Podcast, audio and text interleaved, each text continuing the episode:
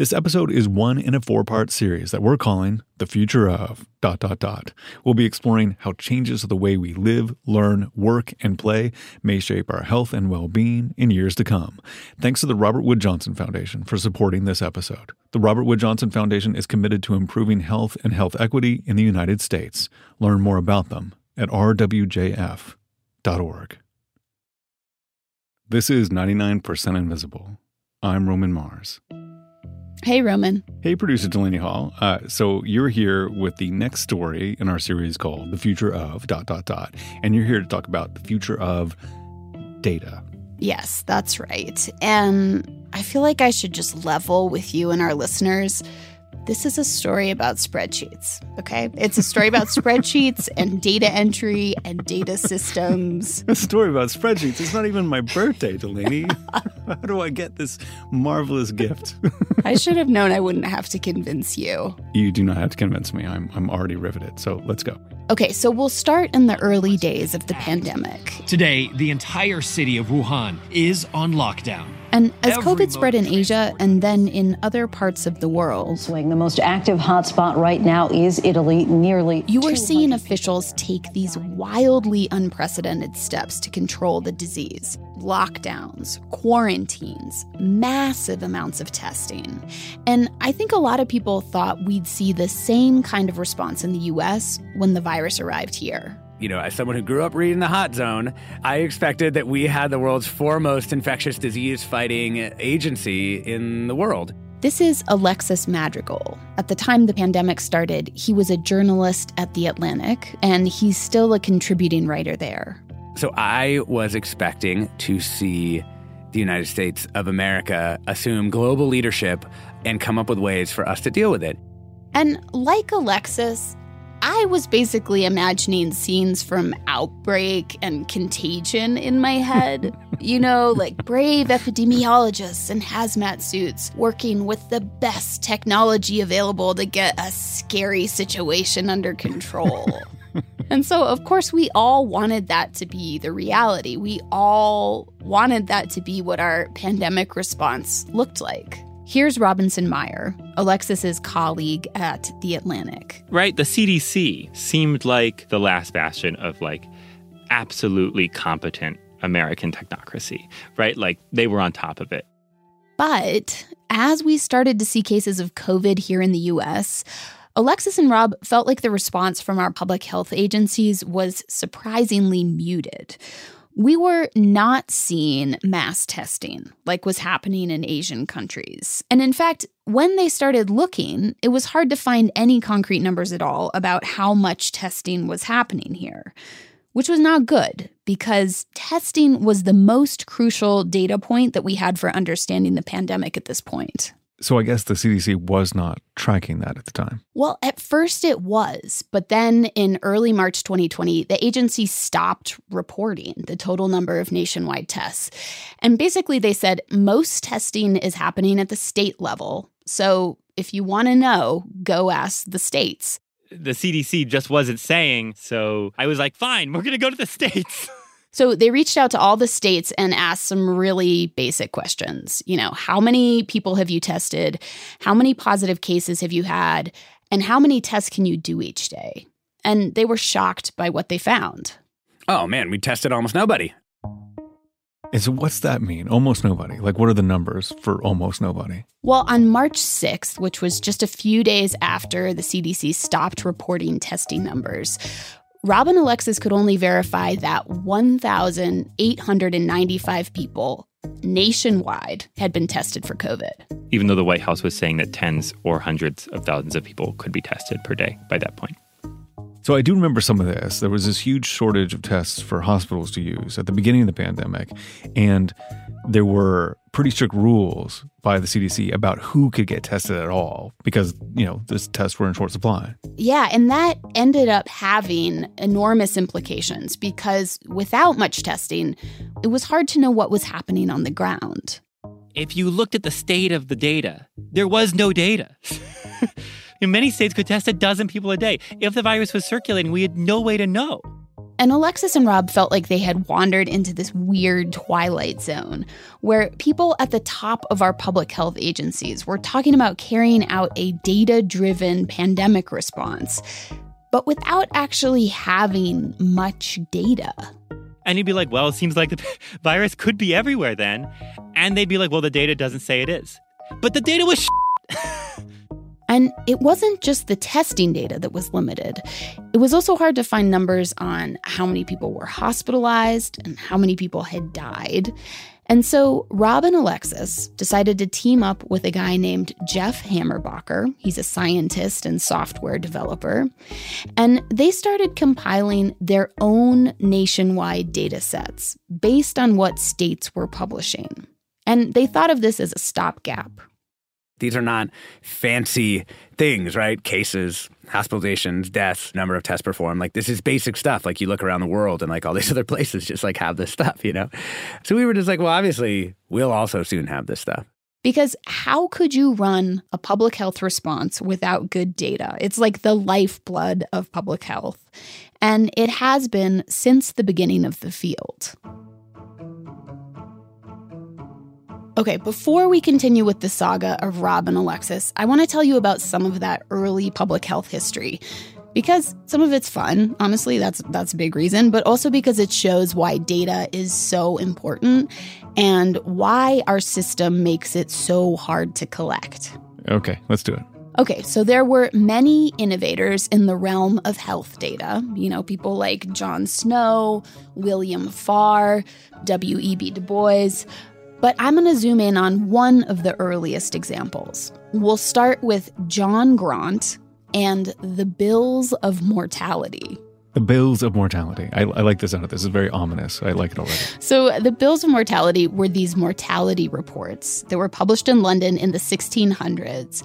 And every week, a group of parish clerks would gather and share information about who had died in the neighborhood and how and people would read them and they would kind of pick up the local parish thing and be like, oh, you know, Joan died.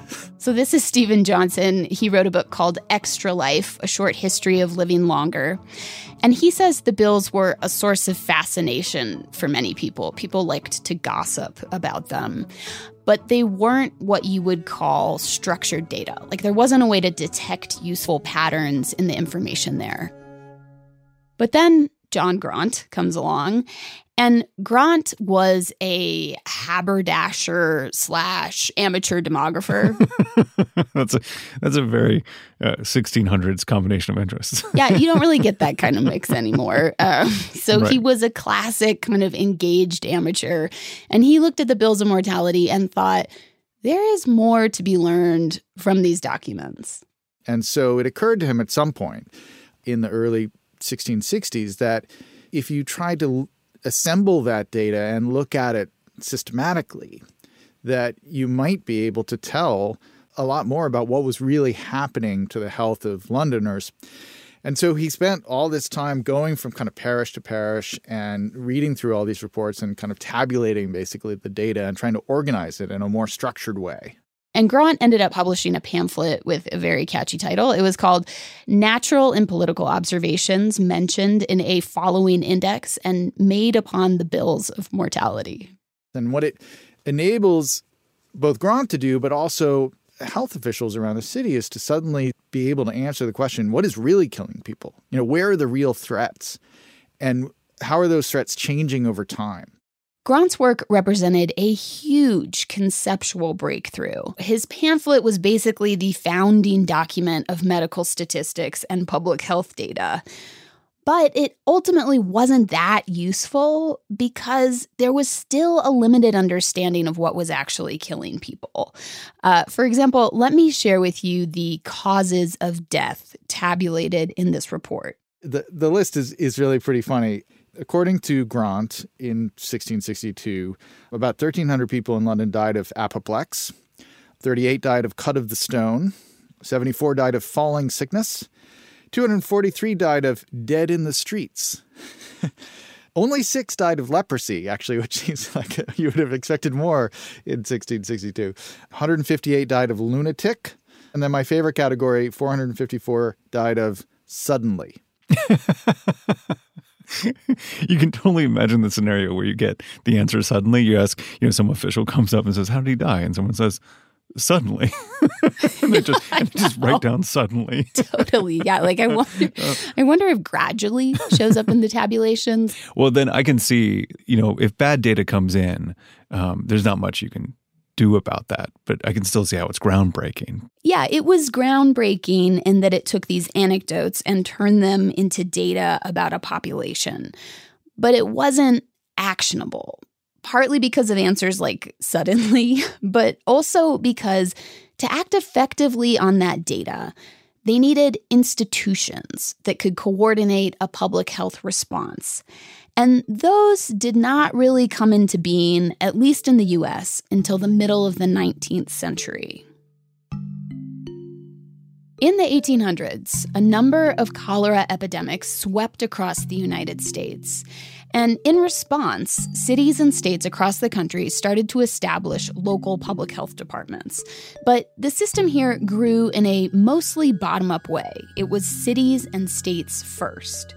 It took decades before any real national public health institutions came along. Hmm. So, so when did the federal government begin to get more involved with public health, like across the whole nation? Pretty late in the game. There was one national agency called the Marine Hospital Service, and it cared for sick and injured sailors. Eventually, in 1912, that agency became the Public Health Service.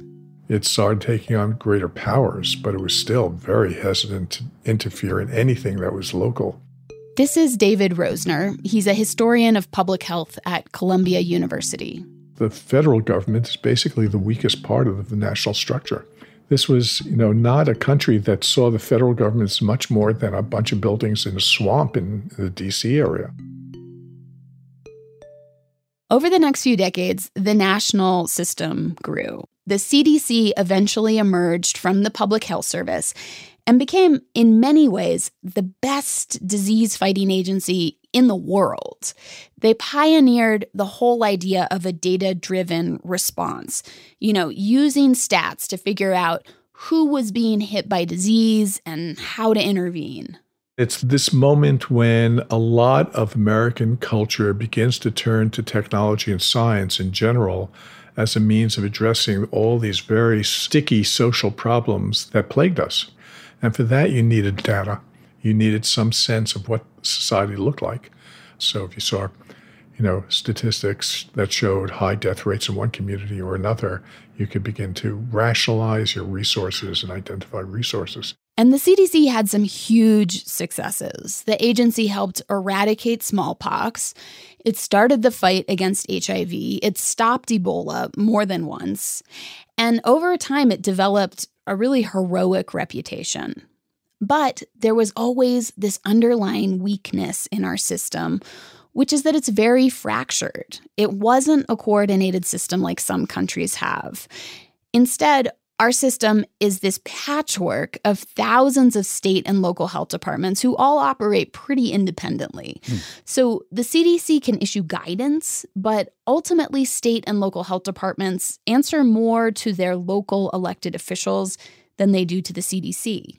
Yeah. I mean, it sounds like federalism as a concept is a real challenge to public health. Like like a lot of power resides in the states and it's it's made that way, you know, on purpose. But I mean, when it comes to public health, these things don't have state boundaries. I mean, a, a flu or COVID can pass through state boundaries and does not care about federalism at all as a concept. Right. Viruses do not care about states' rights. They do not care about state jurisdictions. Over time, there was another damaging pattern that began to develop with the CDC and the public health system more widely, which was that it struggled for consistent funding. So, when there was an immediate crisis, there would be an infusion of cash. But then, when the crisis had passed, the resources would evaporate. And that only accelerated from the 1980s onward during the Reagan era. Yeah. Reagan is at the start of many of these things when it comes to like the social safety net being eroded. Yeah. This is a familiar story for a lot of agencies. Yeah. And, you know, this is a complicated part of the story that we're not going to wade super deep into. But to simplify, public health agencies saw their budgets get cut decade after decade, all the way into the 2000s. The CDC's budget dropped overall from 2010 to 2019. Over the same time period, local public health departments lost more than 50,000 jobs due to funding cuts. And we also saw a ton of privatization during this time. So, the hiring of private contractors to do what the government used to do. And so, this was the underfunded and very complicated system that Robinson Meyer and Alexis Madrigal encountered when they set out to gather their own COVID related data at the start of the pandemic. Here's Alexis. The federal government itself like doesn't actually have the people to do the things that other governments do because we just decided from Reagan onwards that we were essentially going to take out state capacity and instead pay consulting fees and contracts to companies because I guess somehow that's like less governmenty or something. And I imagine all of this makes data gathering and sharing really tough. Yeah, it's kind of hard to imagine a system worse than this one when it comes to data sharing. Mm. All these entities report data on what's happening locally, often a little bit differently, using different systems and data conventions. You just have so many reporting entities and officials and jurisdictions. And it's not just because we're a large country, it's also because we have built these data systems over time in this kind of sedimentary pile. And it's very difficult to change them when it's not a crisis. You know, like it's just oh, it's just hard. And so did Alexis and Rob like fully understand the complexities of the health system when they started to gather these nationwide statistics about COVID? Not really. Like they just knew that the government wasn't releasing much information about what was going on. Mm-hmm. And so they started their own DIY effort and recruited volunteers to help with it. And it turned out I was literally the first person to fill out the volunteer form. Erin Kissane has worked on a bunch of web focused projects over the years, most recently as an editor and director of content with Knight Mozilla Open News. And she had been following COVID really closely and just jumped right into the data gathering. And the work immediately was just things like, hey, can someone set us up a website? And at the same time, like, how do we open up this spreadsheet and get it to hold up with 20 people going and collecting data and what kind of quality processes should we set up because we obviously need to have people double checking these numbers. So it was sort of everything all at once. This group came to be known as the COVID Tracking Project. And full disclosure, the COVID Tracking Project received funding from the Robert Wood Johnson Foundation, which also funded this story. Within a few weeks, the COVID Tracking Project had several hundred volunteers helping out. There were students, there were people from tech, people from medicine, journalists. And so, what exactly did the work they were doing look like? Like, how, how do you begin to gather it? Well, this was very simple and very complicated at the same time. Every day, they would reach out to every state and territory in the US to find out how many tests they'd done and numbers of positive cases, hospitalizations, and deaths. And they used a range of methods to get those numbers. They watched a ton of press conferences, for example, and they would also scrape numbers from state websites. Then they'd put everything into a spreadsheet. And then, like once a day, you sort of commit those numbers and you're like, okay, those are the day's numbers. And it is easy to do one time. And it's easy to even to do, you know, 20 times. But as time went on, it started to get much harder because they began to understand the idiosyncrasies of the system and also of the data itself. For instance, take the most basic unit of this data a case of COVID. Like, I would think that would be pretty easy to define and count, right? yeah, yeah, totally. Well, it is not. We had to sort of figure out over time that a case is not a case. In some places, a case is a confirmed case. In some places, it's confirmed in what's called probable cases. Well, what are those? Okay, here's the definitions. Is this state combining confirmed and probable cases? We can't tell. Let's call the state. Oh my God. This is making my head hurt just thinking about it. I know, and this was true for most of the metrics they were trying to track. There were all of these different ways that what the states were sending to the federal government was just slightly different. You had different data definitions, used different systems, and no one really had any idea of how to standardize those things, particularly in the midst of a crisis like this. And there are just so many examples of how our COVID data was unstandardized or incomplete. Like another example, did you know that a lot of our local health departments are still at the mercy of fax machines? Oh my God. Well, I, can't, I can't say I'm surprised, but I'm still appalled. Yeah. It caused all kinds of problems. Like some states only reported electronically submitted lab results. Others combined electronic submissions and faxed submissions. Mm-hmm. But because people had to enter the faxed information into their tallies manually, there would be these big distortions in the data where all of a sudden a backlog of faxed results would just be dumped into the numbers all at once. Right. You you hold all the fax ones to the end and then you enter them and then all of a sudden the numbers leap and it makes people mistrust data is what it does. Or Here's another example when there would be a bad surge somewhere and lots of deaths, the people who fill out death certificates would get really behind. And so death numbers would lag. Or, yet another example, really critical demographic data would just be missing. There really were whole areas, especially race and ethnicity, where most states and territories never developed a really robust way to collect that kind of demographic data. And when they did, it wasn't standardized. Which, of course, meant it was hard to tell who was being most impacted by the disease. And this stuff can feel kind of dry. Like, ultimately, we're talking about spreadsheets and data standardization. But there was stuff going on at this time early in the pandemic where really good data could have helped. Board, but these N95 respirator masks in particular are in high demand and short supply. Remember, for example, there was a massive shortage of protective gear for healthcare workers. But still, I have spoken to healthcare workers in San Francisco, Oakland, and San Jose today, all who say the shortage of supplies in their hospitals is a problem. If we had had the hospitalization data, knowing who had PPE, who had access to, you know, medications, who had staffing shortages. The federal government can in fact step in and help with that stuff. Instead, that became this weird crazy scramble that benefited nobody as far as I can tell. So was the US government doing this type of data collection from the states and just not reporting it or were they just not doing it at all? Well, in those early days, the people at the COVID tracking project certainly thought that the government had its own comprehensive numbers.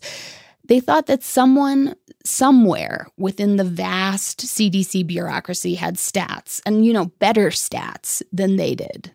I think all of us really thought that the data did exist and we just couldn't see it. So the work that we were all doing was a stopgap. And presumably, we would need to do it for a little while until the federal government released the numbers they had. But then they started noticing some weird coincidences. So this would have been in March and April 2020. And back then, there were these press conferences that Vice President Mike Pence was doing. Thank you, Mr. President. And let me echo your words about all the dedicated men and women on the White House Coronavirus Task Force. And the COVID tracking people would watch those press conferences to see what kind of numbers the government shared and how they compared to the numbers that they were gathering. It uh, was reported to us that uh, at this moment, more than 746,000 Americans have tested positive for the coronavirus. Unfortunately, more than 68,000 Americans have fully recovered. Uh, but sadly, more than 41,000 Americans uh, have lost their lives to the coronavirus. Uh, and, and, we were like, hey, you know, his numbers are really close to ours. We must be doing a good job because he's getting those federal numbers clearly. And, you know, here we are just scraping from public data. Despite the fact that there have been more than 843,000 Americans who contracted the coronavirus, and we grieve the loss of more than 47,000 of our countrymen. And then we realized they were tracking really closely. And I think a few of us started to suspect at that point. that he was actually reading our numbers just rounded. Wow. Wow. Okay. And then their suspicions were later confirmed when the Trump administration published a report that clearly used the project's data and charts and cited them in the footnotes. And it was like, oh, they're just looking at our site. Like, we are the process. we are the ones who are making this data. We were waiting for the cavalry, and then it turned out like we were the cavalry, and we were like, no, no, no, no, we don't even have horses. We can't be the cavalry. And it's kind of darkly funny, but it is also scary. You know, you kind of think sometimes like, well, you know, if disaster X were to happen, well, you know, somebody's thinking about that. you know what I mean? Like, well, somebody's going to do that. And the truth is, no, nobody's going to do it sometimes. We were not ready. We did not have a system in place. And so I can imagine them feeling panicked about, like, oh my God, okay, so we thought we were just messing around, we're doing our best, and we thought that the government was going to save us, and they turned out they're not. But what was part of them kind of proud that the government was using their numbers? I don't think so. No. Okay. like, I'm not sure how everyone on the project felt, but at least some of them were pretty shaken by this realization, like Erin. That's an, an immensely stressful position to be in for a bunch of volunteers because on one hand, yeah, it's great that our numbers are actually really useful, and on the other hand, are you kidding me? That's that's that's the the best you can do with the entire resources of the federal government is get the data that we make every day by looking at websites. Hmm.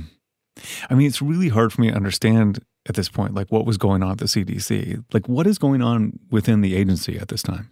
Well, I'll start by saying that we came into the pandemic with data systems that just were not designed to gather and process the kind of fast, high resolution data that people wanted. Like the demand for data just went way beyond what public health officials had ever encountered before, and they were caught flat footed. Hmm. There was also the general organizational chaos of the Trump administration, which certainly didn't help. But there were a number of ways the CDC tried to compensate. So, as an example, in April 2020, the agency started working on a new electronic reporting system that would collect detailed testing data from every state. It took a long time to get all the states onboarded to that system, like more than a year. As that was happening, the agency was also using some of its existing surveillance systems and methods to track this new disease. Finally, um, CDC quietly launched a new website. It's um, you go to. CDC. So, for example, this is another press conference held by the Coronavirus Task Force in early April, where they talk about data that the CDC has started to release. This surveillance data is bringing together our influenza like illnesses with their syndromic management databases so that you can track. And just to parse that for you. Yeah, that would be helpful. so, what they were doing is that the agency had adapted a couple of their existing systems for this new task of tracking COVID. Their system that tracks unusual levels of disease in places like emergency rooms and urgent care centers. That's the syndromic surveillance data. And their flu reporting systems. And the way that the CDC tracks flu is that they sample the population and then model a broader picture. So the data isn't comprehensive. And there are definitely some reasons for using the older system. For one thing, the states were already used to it. The United States, the states are used to using this system. It's in emergency rooms, it's in hospitals, it's in doctors' offices, and it gives you insight and you can see very But the fact was these existing systems just weren't working that well. The agency was struggling to keep track of testing and case rates across the country. It was struggling to update hospital data, which includes really critical stuff like bed availability and ventilator supply. And with the hospital data, this is like a whole other story. But the CDC was moving so slowly that eventually the agency that oversees them, HHS, just took over gathering those stats and built a much better and faster system. But the CDC still seems to be at the center of all this today. So does that mean that they eventually started gathering their stats themselves in, in a different way or updated their systems? Yeah, they eventually pivoted, but it took months before they started aggregating and sharing more of their own data. So they released their own data tracker in early May, which was 15 weeks after the first reported case of COVID in the US and more than eight weeks after the launch of the COVID tracking project. And even when they did that, there continued to be problems with the data and big discrepancies between their testing numbers and state numbers.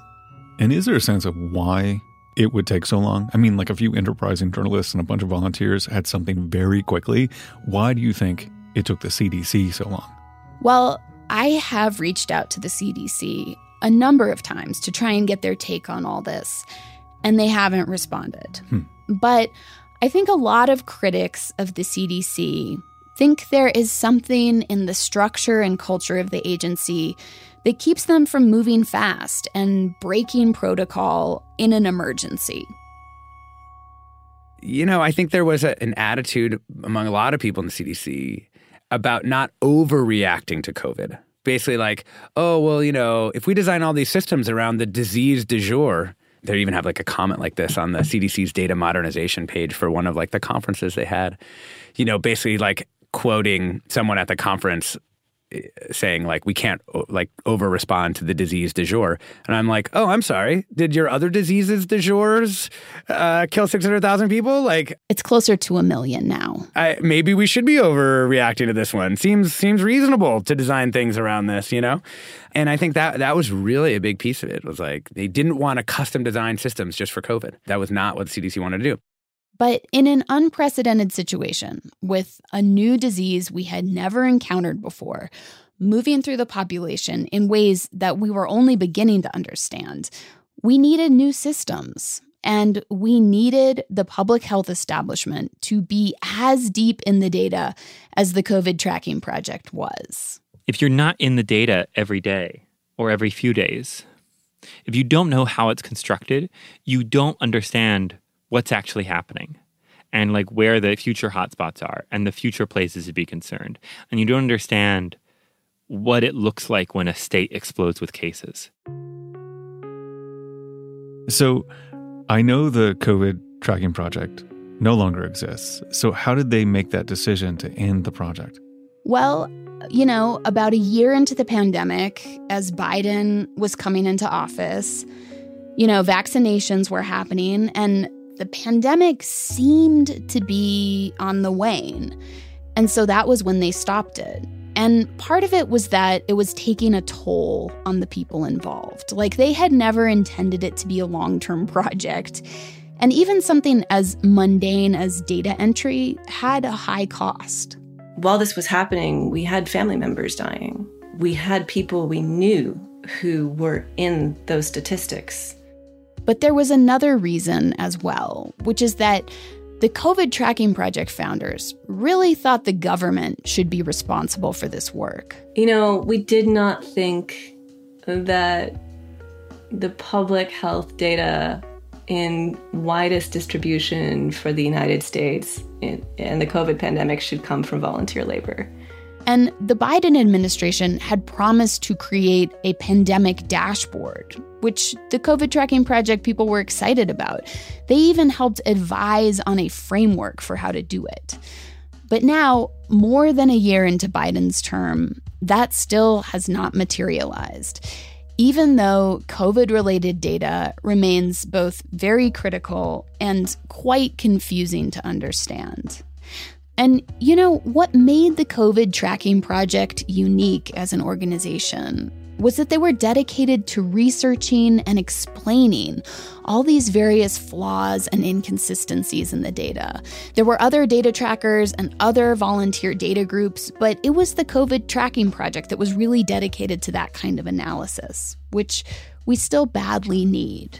Data can't talk, data can't explain itself particularly when you're speaking either to, you know, this idea of a general public, but also to reporters, to anybody in media, to people even in government agencies.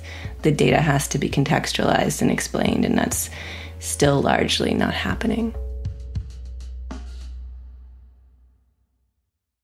I should say, all the folks I spoke with at the COVID tracking project recognize that there are some things the CDC does really, really well. There are incredible scientists at CDC and NIH doing this remarkable world changing work on vaccines and all of these other things.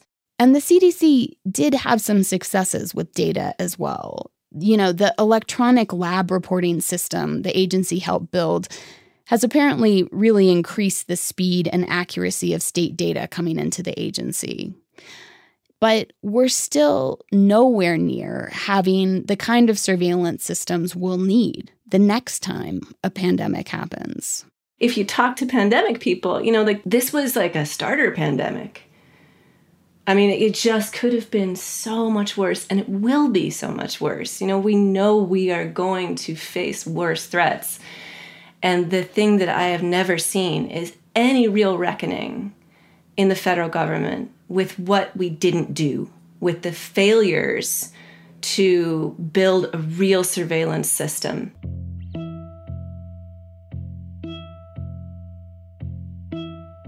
While I was working on this story, I ended up thinking a lot about this thing that Steven Johnson told me.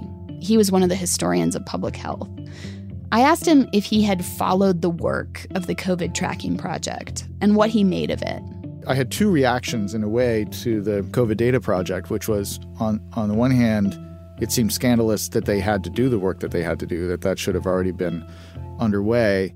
Yeah, that makes sense. That's my reaction too. Yeah. But two was there was part of me that was like, okay, these are the heirs to John Graunt, the amateur data collector who does it because they perceive something is missing in the system and there's not a lot of time to lose and they need to get in there and fill in this missing piece. That's a beautiful tradition in the history of health. And so it was part of me was kind of moved to see it kick into gear. I mean, I get that. I love that story and I'm struck by the fact that John Graunt is a romantic figure uh, of a person mm-hmm. like jumping in and filling in a need and inventing whole new fields of science at the same time. But, you know, the story of the COVID tracking project, I'm really impressed by the people who did it, but it doesn't seem like a romantic story at all. Like it really feels like a tragedy to me.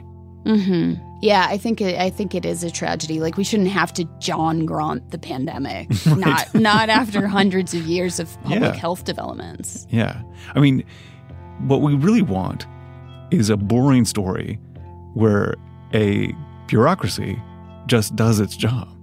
Yeah, competent bureaucrats. Yeah, here's to the competent bureaucrats.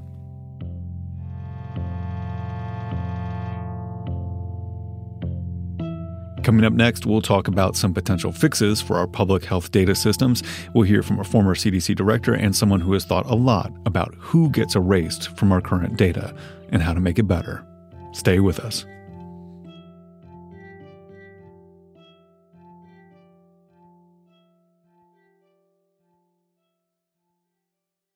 Support for this four part series exploring the future of health and well being comes from the Robert Wood Johnson Foundation, which is committed to improving health and health equity in the United States. Knowing that the healthy, equitable future we all deserve won't simply arrive, RWJF is exploring how new technologies, scientific discoveries, cultural shifts, and unforeseen events like those in today's story may shape our lives in years to come.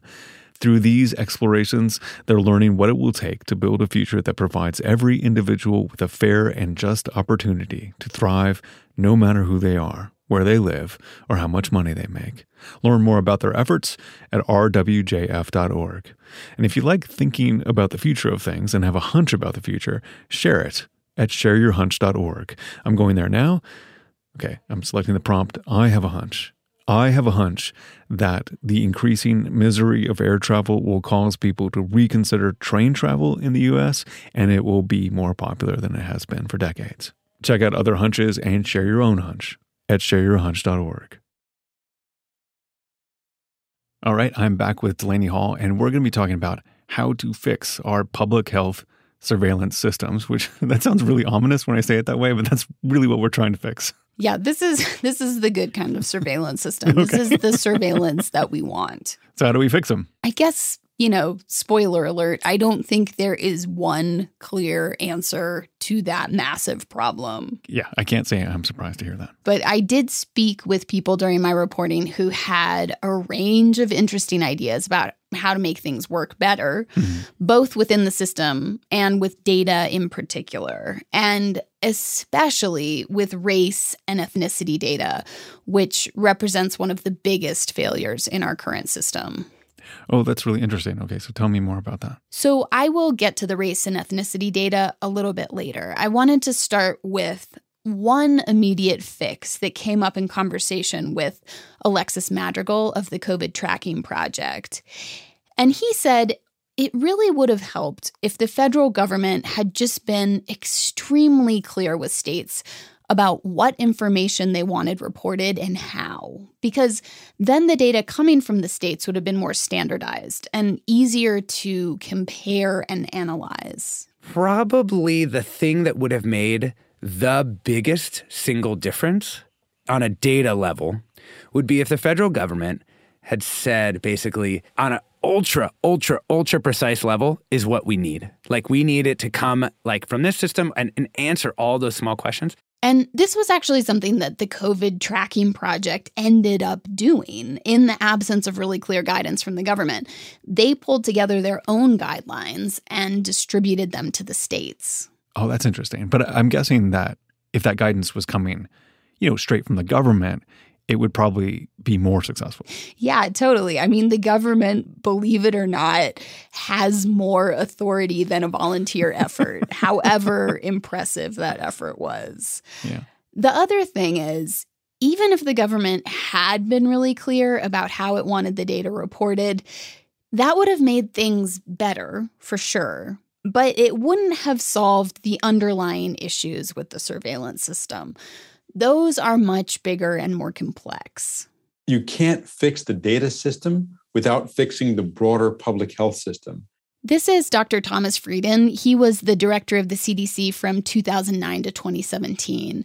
He also worked as the health commissioner for New York City for seven years. And he testified before Congress in March 2021. So this was around the time the COVID tracking project shut down. And he said in that testimony that, quote, lack of accurate real time information was one of the greatest failures of the US response to the COVID 19 pandemic. Wow. Okay. That's definitive. Yeah. I mean, he said that our data systems are broken basically from the top to the bottom. And he said that it is not just the CDC's fault here. So I think saying, well, CDC couldn't get the data together CDC was dealing with local and state health departments that were overwhelmed and couldn't collect the data, hospitals that didn't have standardized data, and uh, laboratory testing that was insufficient, and a contact tracing system that never really worked effectively in most places. Wow. I mean, that, that is a wide range of failures. Um, I mean, I imagine this all goes back to both the fractured nature of our public health system and the way the states and the federal government really don't work hand in hand when it comes to these things. And then we also talked about the, the hollowing out of these institutions and systems that has been going on for decades, really. Right. Our system got to this very bad point thanks to underfunding it for decades. Mm-hmm. And we talked about this a little bit in the piece, but we're already seeing the cycle of panic and neglect, as it's known, kick in yet again. So a crisis happens, money and resources pour in, the crisis fades and the money goes away. Mm-hmm. And this is just not a good way to fund a system that needs to rebuild some of its critical infrastructure from the bottom up. You can't build a sustainable system with one time dollars. And he really wants to see us build that sustainable system. He knows, everyone in public health knows, that this kind of real time data collection is important. But Dr. Frieden says it's going to take years of investment to fix it. You know, there needs to be an agreement about a national architecture for data gathering and sharing. The government needs to be able to hire really talented programmers. We need to find workarounds for some very tricky problems, including the fact that we don't have national health identifiers in this country, which means that tracking people across different systems is a big challenge. There's just there's a lot to sort out. We need a multi-year investment to modernize it. It's not just a matter of replacing fax machines with an electronic secure interchange. But as we also heard in the main story, this is not just about money or technology. Those things are definitely important. But there are elements of the CDC's current culture and how it interacts with local health departments that also needs to change. Right. So my impression of the CDC is that it's a very, you know, scientific and academic uh, organization in terms of its outlook. Like they do very careful analysis before they release anything or recommend anything. And that's not always what the public kind of demands. Yeah, I think it's safe to say that the agency tends to move slow. It's also, Frieden pointed out, sometimes subject to political oversight and vetting that can contribute to that slowness. Mm-hmm. But for whatever reasons, I think it moves at a different pace than people in local health departments who are frontline responders.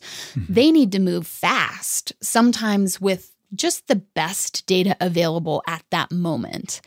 And so Frieden thinks there should be more movement back and forth between the CDC and local and state level health departments so they can understand each other's needs. There are too few people working at CDC headquarters in Atlanta who have worked for two or five or 10 years at a county or city or state or global health department, embedded to understand that if you need an answer, sometimes it's in the next four or five minutes, not in the next four or five hours, and certainly not the next four or five days. And so, what Dr. Frieden has proposed is having thousands of staff on the CDC payroll who are actually embedded in county and city health departments for a few years and who then rotate back to CDC headquarters. That's an interesting suggestion. I mean, are there any indications that the CDC is seriously looking at this or changing its culture in, in any way? Well, I, mean, I have not heard of anything like what Dr. Frieden is proposing, like a cultural exchange between the CDC and local health departments. Mm-hmm. I also think that the COVID tracking project founders would say there is nothing close to the level of soul searching that they would like to see happening at the CDC right now. like a real reckoning okay. with what went wrong during the pandemic. But, you know, there are some new efforts at the agency. Like, for example, a center within the CDC called the Center for Forecasting and Outbreak Analytics, the CFA. Okay, so what's the CFA supposed to do? It's being billed as a weather service for disease, hmm. a group that can forecast outbreaks, which is interesting and challenging work.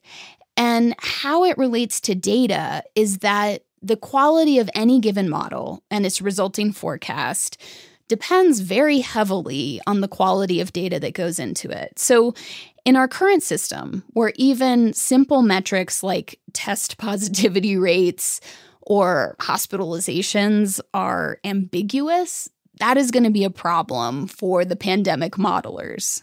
Totally. I mean, if the CFA is going to be successful, they've got to sort out that data stuff from the get go because you, you, you could have the greatest model in the world and all these people willing to do it and they could predict amazing things. But if the data is not there, then it does not matter. Yeah, the data stuff has to come first. It's foundational. Yeah. And then finally, there's one other aspect of the data that we should talk about because it represents a huge gap in our current knowledge. And that is how we collect or rather, do not collect data related to race and ethnicity. Like, if we're going to be rebuilding our data systems in the way that Frieden is describing, it's worth thinking through this question in particular.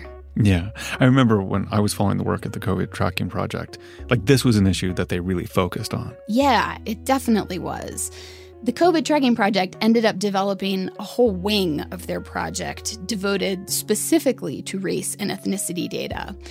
They did that work in collaboration with Dr. Ibram X. Kendi, who runs the Boston University Center for Anti Racist Research. And early in the pandemic, Dr. Kendi wrote a series of essays in The Atlantic where he argued that we really do not know who's being most impacted by COVID 19 because the data around race is just so limited. And so, why is that? Is is it that race and ethnicity information is just not gathered? Is it just not shared? Like, what is the breakdown here? The data is insufficient in a number of ways. And to help explain how, I'd like to introduce you to Abigail Echo Hawk. We all know somebody. We all know somebody who is impacted by COVID 19. We all know somebody who is impacted by a death, even if we weren't ourselves. Echo Hawk is a citizen of the Pawnee Nation of Oklahoma, and she's the director of the Urban Indian Health Institute in Seattle, Washington. It's one of 12 tribal epidemiology centers in the country. And Echo Hawk says that it's clear Native people were disproportionately affected by COVID. Even just anecdotally, like she said, everybody knows somebody, but that it is impossible to know just how much. Even when data was collected, they weren't collecting the race and ethnicity of American Indians, Alaska Natives, and many other people of color. So while we know the impact on our people was great with the scarce data we had, we know it's a gross underreporting. And what's interesting is that the COVID pandemic has recently focused people's attention on this issue.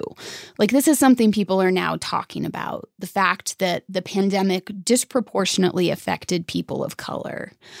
But Echo Hawk has been interested in the issue for much longer because ever since she started her career in public health, she has seen the ways that Native people and other people of color are made invisible in the data. And it happens through a couple mechanisms.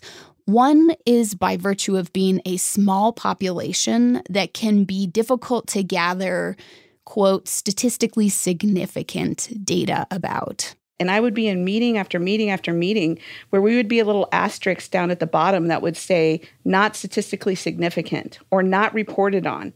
And so what it was is we were invisible. And we were invisible in conversations that policymakers were having. We were invisible when they were allocating resources. And what I saw was incredible health disparities and the deaths of my community members, of my family members as a direct result. So that's one way the data around ethnicity is lacking. Another thing that happens is that people will sometimes be given options on a form, like maybe black, white, and other. It's like a limited range. And other might be the only option that applies. So they check that box. that could include Japanese people. It could include American Indians, Alaska Natives. It could include other race or ethnicities. And even when you fill that in, they never disaggregate it. That means that they kind of put it all together and they just count that other. What that does is it effectively hides what's happening to a particular population of people. And this issue of aggregation and disaggregation is important. So, disaggregating the data just means breaking the data down into smaller units or segments instead of bundling a bunch of it up together, which is what happens in the other category. It also sometimes happens with people who are multiple races say somebody like my children who are Mexican American and also American Indian, and they mark on a form Hispanic, they mark American Indian, and they mark Filipino because they're also Filipino. And when the data is calculated, instead, they put them into a category that says multi race.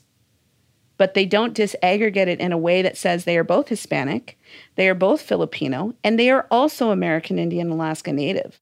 I mean, anyone could look at this and know that multi race is a meaningless category that probably doesn't yield very much information at all.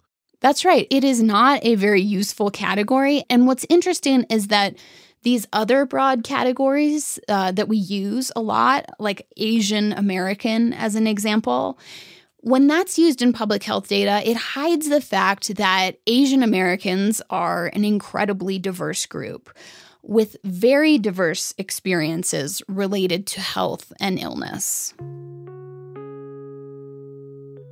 Finally, Echo Hawk described yet another way that people of color get erased from the data, which is racial misclassification. Racial misclassification is when you go in and instead of asking you what race or ethnicity you are, somebody might look at you and instead check white based on visual appearance, check black based on visual appearance. Oh, wow. So she means that whoever is filling out the form doesn't even ask. Like they just make an assumption based on appearance and they just fill it in. Yeah, that's right. And EchoHawk says it happens all the time. And it disproportionately hurts people of color by making the data around their existence and their health issues just fuzzy and incomplete. So, does EchoHawk have ideas about how to change the way we collect data so this type of stuff doesn't happen? Yeah, she does. Um, she talks about decolonizing data. And in addition to basic stuff like disaggregating data and allowing for greater nuance in race and ethnicity categories, she wants to see communities be more involved in deciding what gets gathered and shared about them.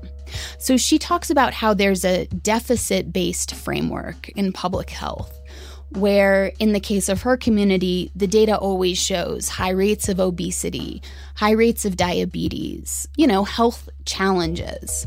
But she also sees a lot of strengths in her community, strengths that can actually measurably improve health. And so she'd like to see data gathered around that too. Yes, we need to know the gaps, but we also need to know how do our youth see themselves in the future? If you can see yourself in the future, that's a protective factor against suicidality. We also want to know where their cultural ties are. Are they culturally engaged? Um, do they have the access to the resources for their cultural engagement? We want to use the strengths of our community, um, our cultural protective factors. All of those things are things that can be measured and they can be weighted against the gaps. And her bigger point is just that data should serve the community and the needs of the community. It shouldn't just be to study the community and write academic papers about it. It should be actionable and lead to better health for the communities it comes from.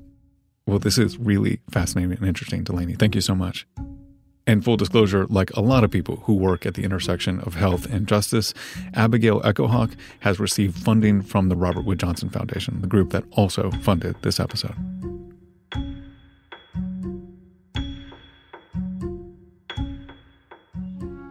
Ninety-nine percent Invisible was produced this week by Delaney Hall, music by Swan Real, sound mix by Amita Ganatra, fact checking by Graham Hacia.